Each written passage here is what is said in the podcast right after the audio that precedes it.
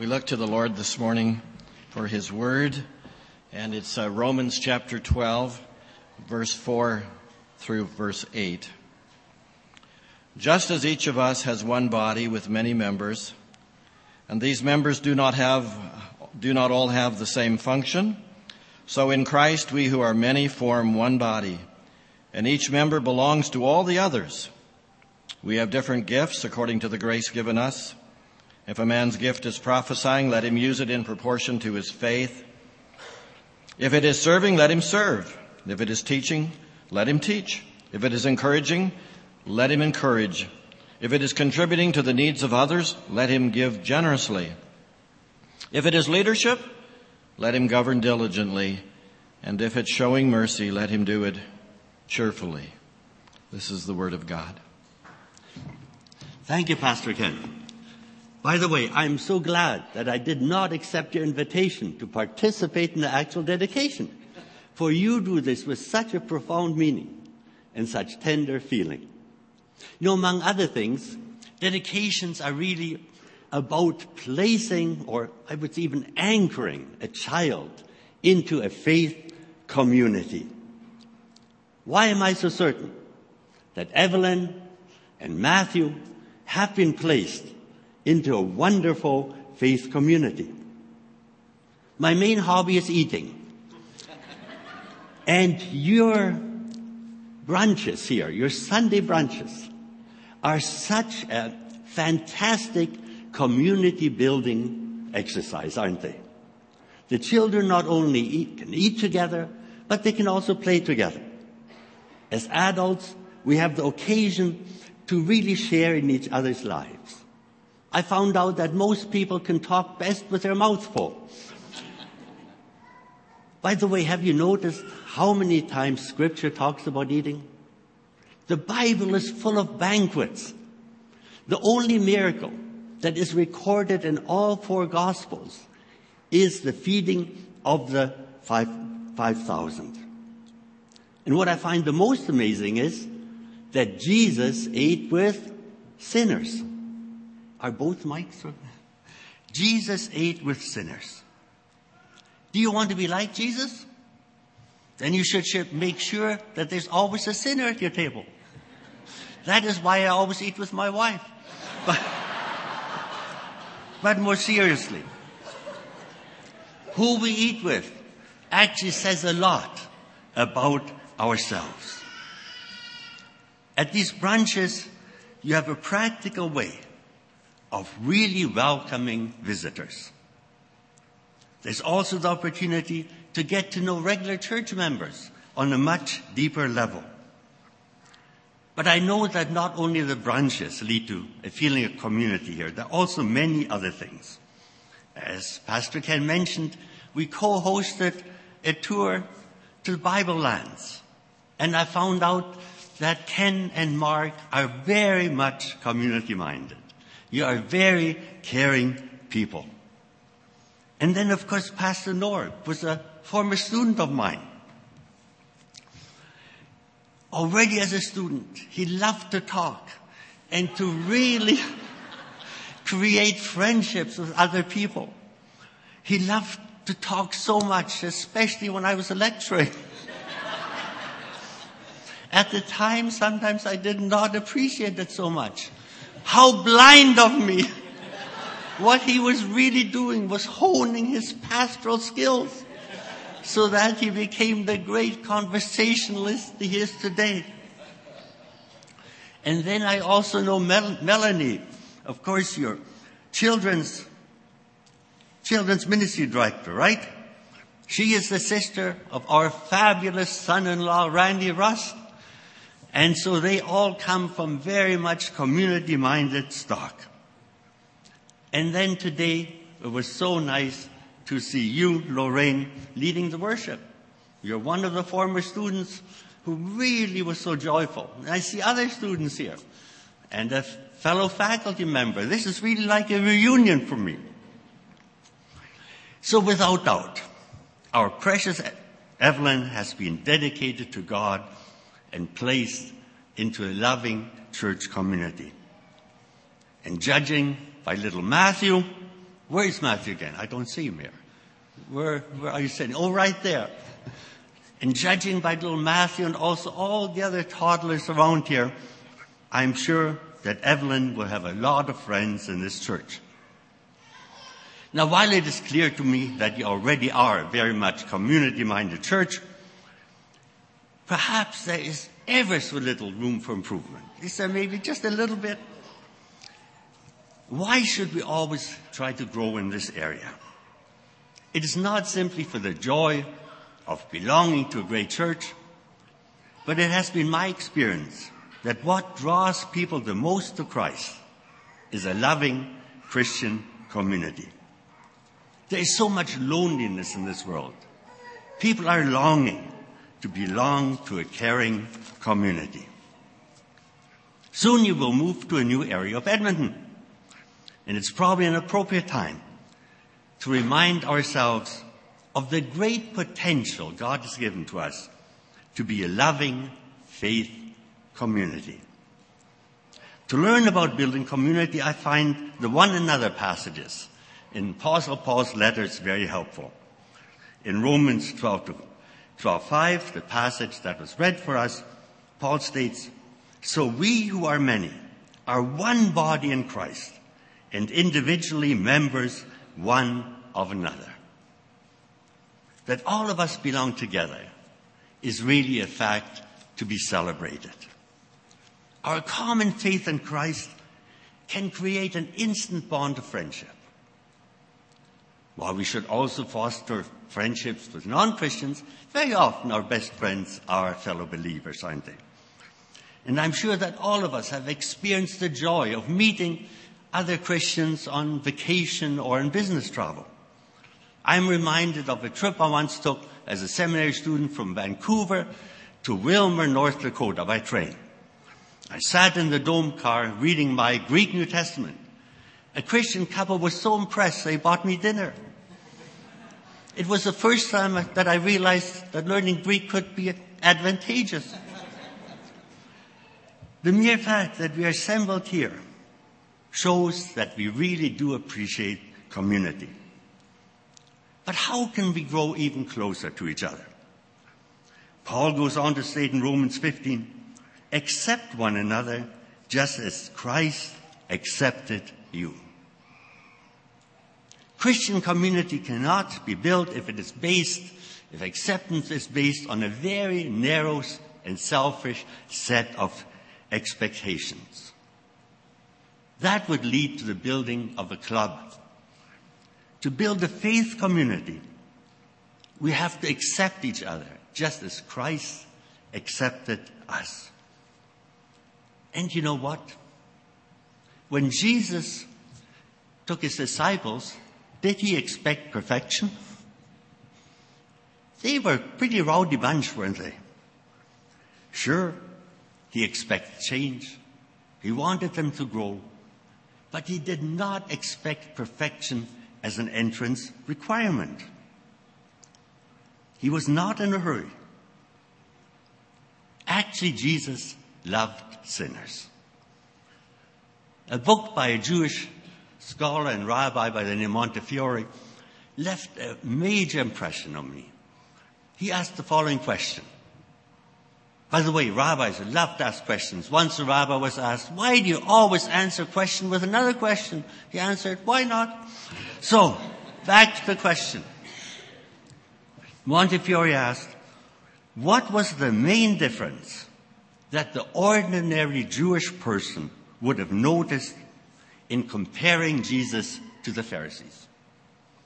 We would probably come up with all sorts of theological things, wouldn't we? Montefiore came to the conclusion that the main difference the ordinary person would have noticed between Jesus and the Pharisees was that the Pharisees wanted sinners to come to them, whereas Jesus went to sinners. Why do we so often, as Christians, hate the Pharisees so much?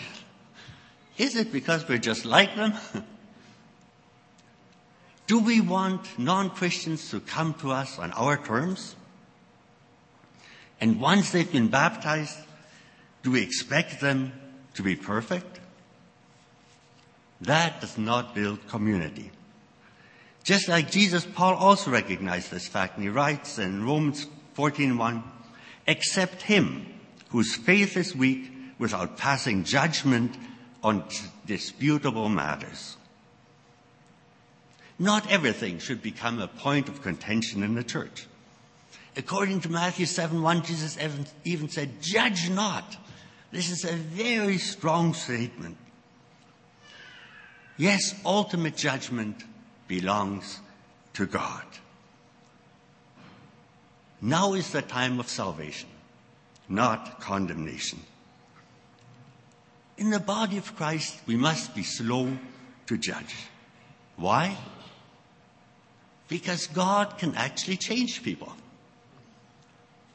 I found this out the hard way.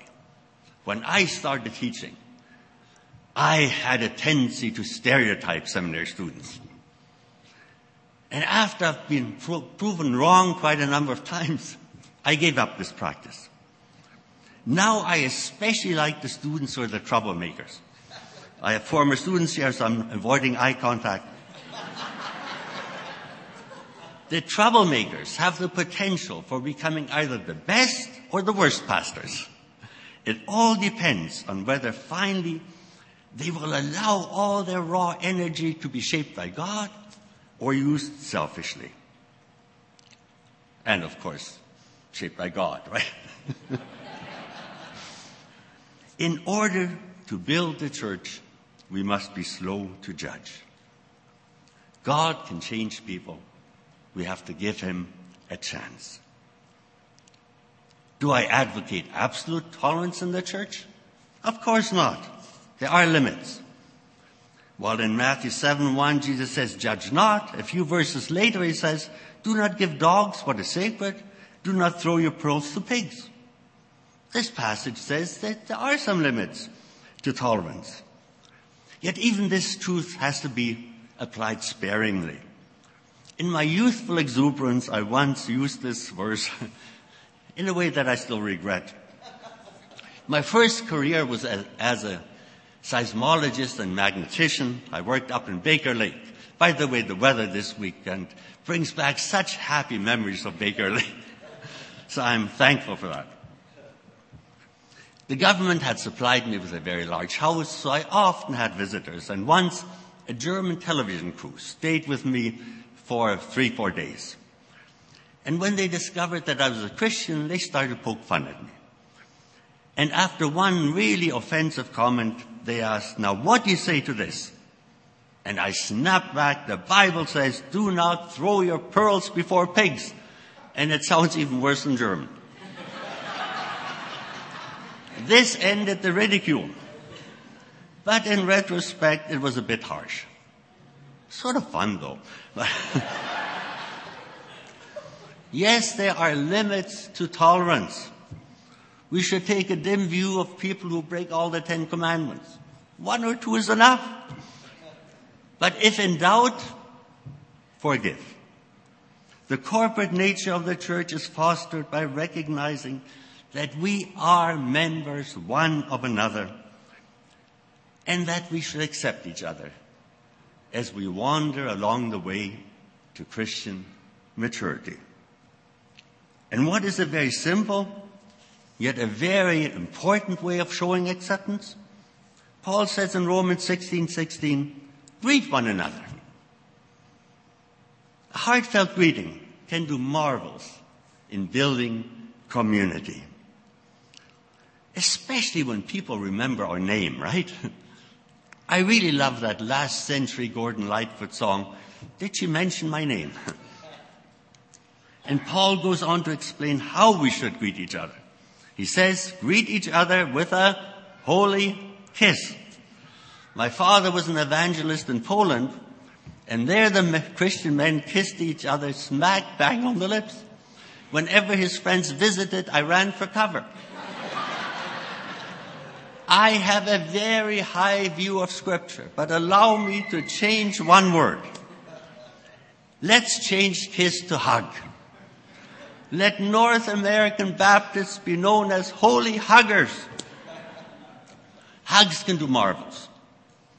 my wife found a really good poem for me. It comes from a source that is closest to the Bible itself, the Farmer's Almanac. And it goes as follows.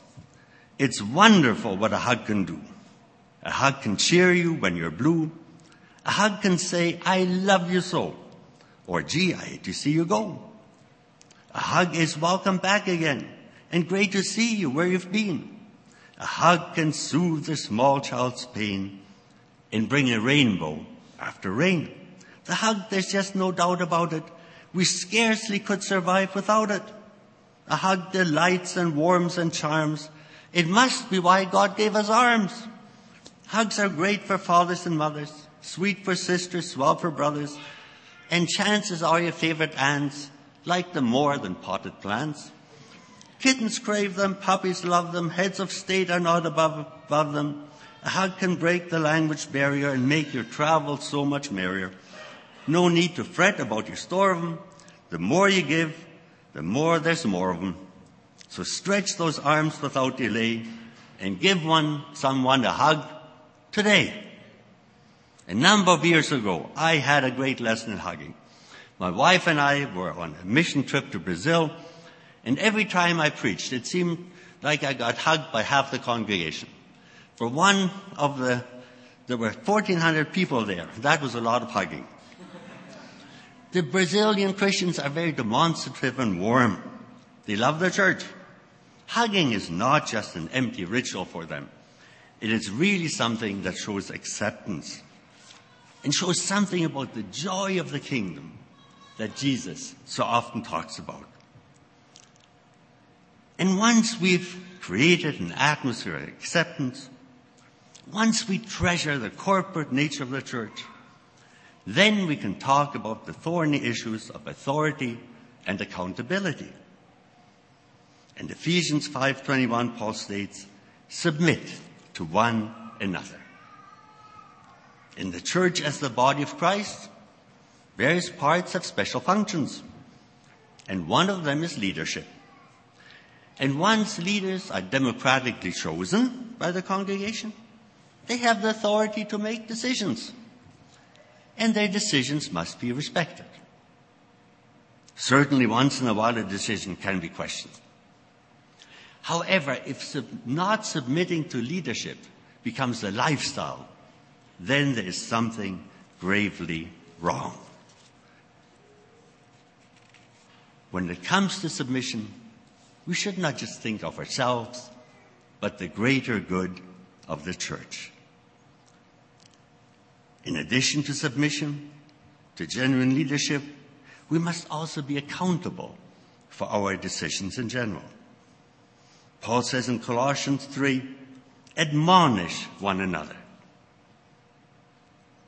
An important part of being a member of the body of Christ is to accept valid criticism. When we are admonished, it's not a sign that we should change churches, but maybe that we should change our actions and our thinking. Accountability is a vital part of church life. It must be noted, however, that Paul qualifies admonishing. He says, to admonish one another with all wisdom. It takes a lot of sensitivity to warn and correct and confront other people, but it must be done. While there should always be more, well, praise should be more. There are more praise than criticism, but there is a place for correcting.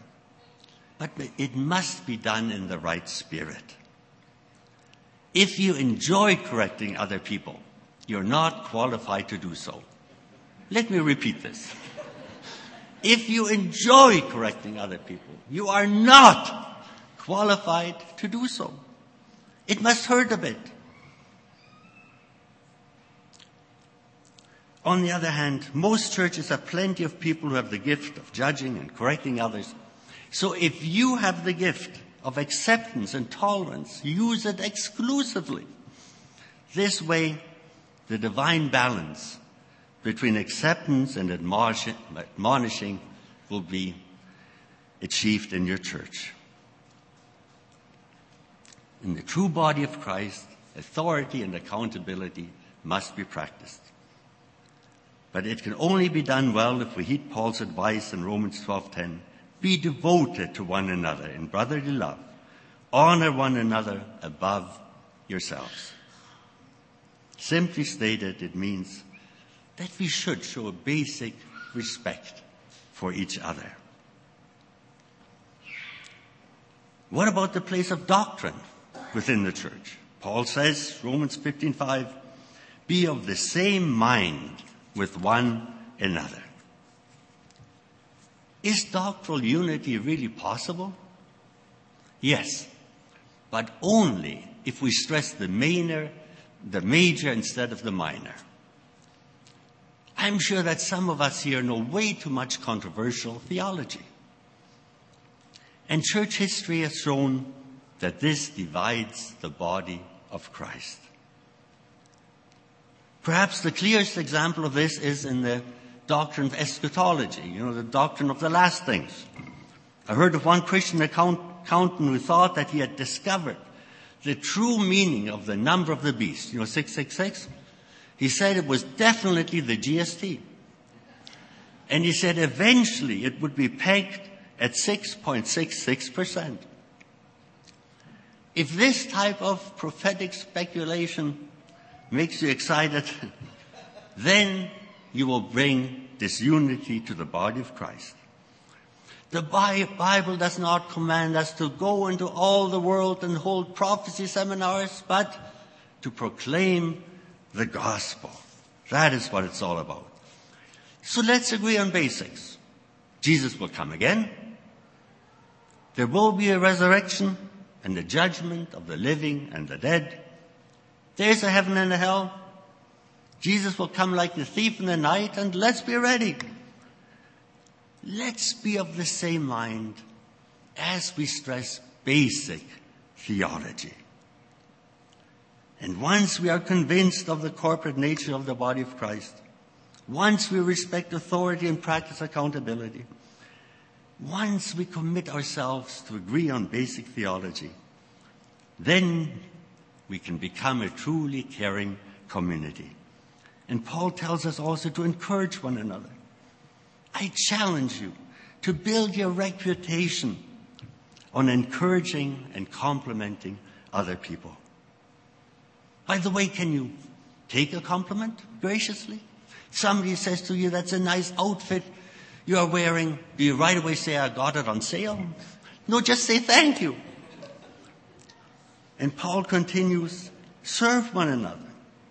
So often we stress servant leadership and then put all the stress on leadership. No, it should be on servant. And true leaders know when to follow and when to lead. In serving others, you should try some random acts of kindness. Hold the door open even it means we have to linger for a while. Men, don't wait until you have enough money to buy 12 roses. I found out that one rose does the trick just as well as a dozen. we are to serve each other even to the extent what Paul says, bear one another's burdens. And I'm sure many of us have experienced the loving help of others. Times of crisis, that so often pride gets in the way. And now let me come to the last one, another passage that I want to cover. And I think it's the most crucial. And that is love one another. This is the most used one another passage in the New Testament. And since John is known as the beloved disciple, let's turn to him. By the way, which gospel tells us that John is the beloved disciple? Only the gospel of John, none of the others. But I believe it anyway. So according to John 13, Jesus said, a new command I give you. A command. Love one another.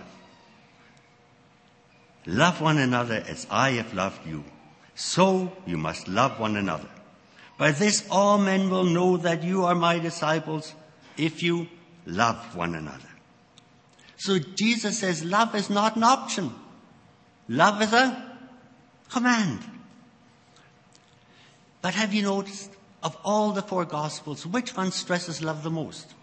It's definitely the Gospel of John. And I asked myself the question, why does John stress love so much in comparison to the other Gospels? Why does he feel so strongly about love? I have a feeling that it has something to do with the history of his own church. And tradition tells us the church in Ephesus was John's church. And in the book of Revelation, we're told Ephesus is one of the seven churches. That Ephesus at first appears to be a vibrant church. It is persistent in good deeds, has great orthodox belief, even willing to endure persecution. So it seems to be a church of the year candidate. But God says, Yet I hold this against you. You have forsaken your first love. And we would say, good deeds, sound theology, willingness to endure persecution must outweigh love, right? So if you lose a bit of love, maybe the most is a little slap on the wrist, right? Not quite. God says, remember the height you have fallen. Repent. If you do not repent, I will wipe out the church. And he did. Nothing can take the place of love. And Paul says this too, doesn't he? In 1 Corinthians 13, he says, no matter what gifts we have or what we do, without love, everything is useless. He even says our faith is useless without love. That's quite a statement, isn't it? Your faith is useless without love. So let me close by sharing John's final sermon. Tradition tells us when John was already very old, he was asked once again to preach in the church in Ephesus. He was so feeble that he had to be carried into the church. And the congregation eagerly awaited the sermon of this great man of God. Finally, John stood up, gazed at the congregation, and said, Little children, love one another. And he sat down. Yes, love is what the church is to be all about. And it is my prayer that our little Princess Evelyn and the princely Matthew might experience and learn about love in this church. And in turn, that they will grow up to be a woman and a man who will demonstrate God's love to others.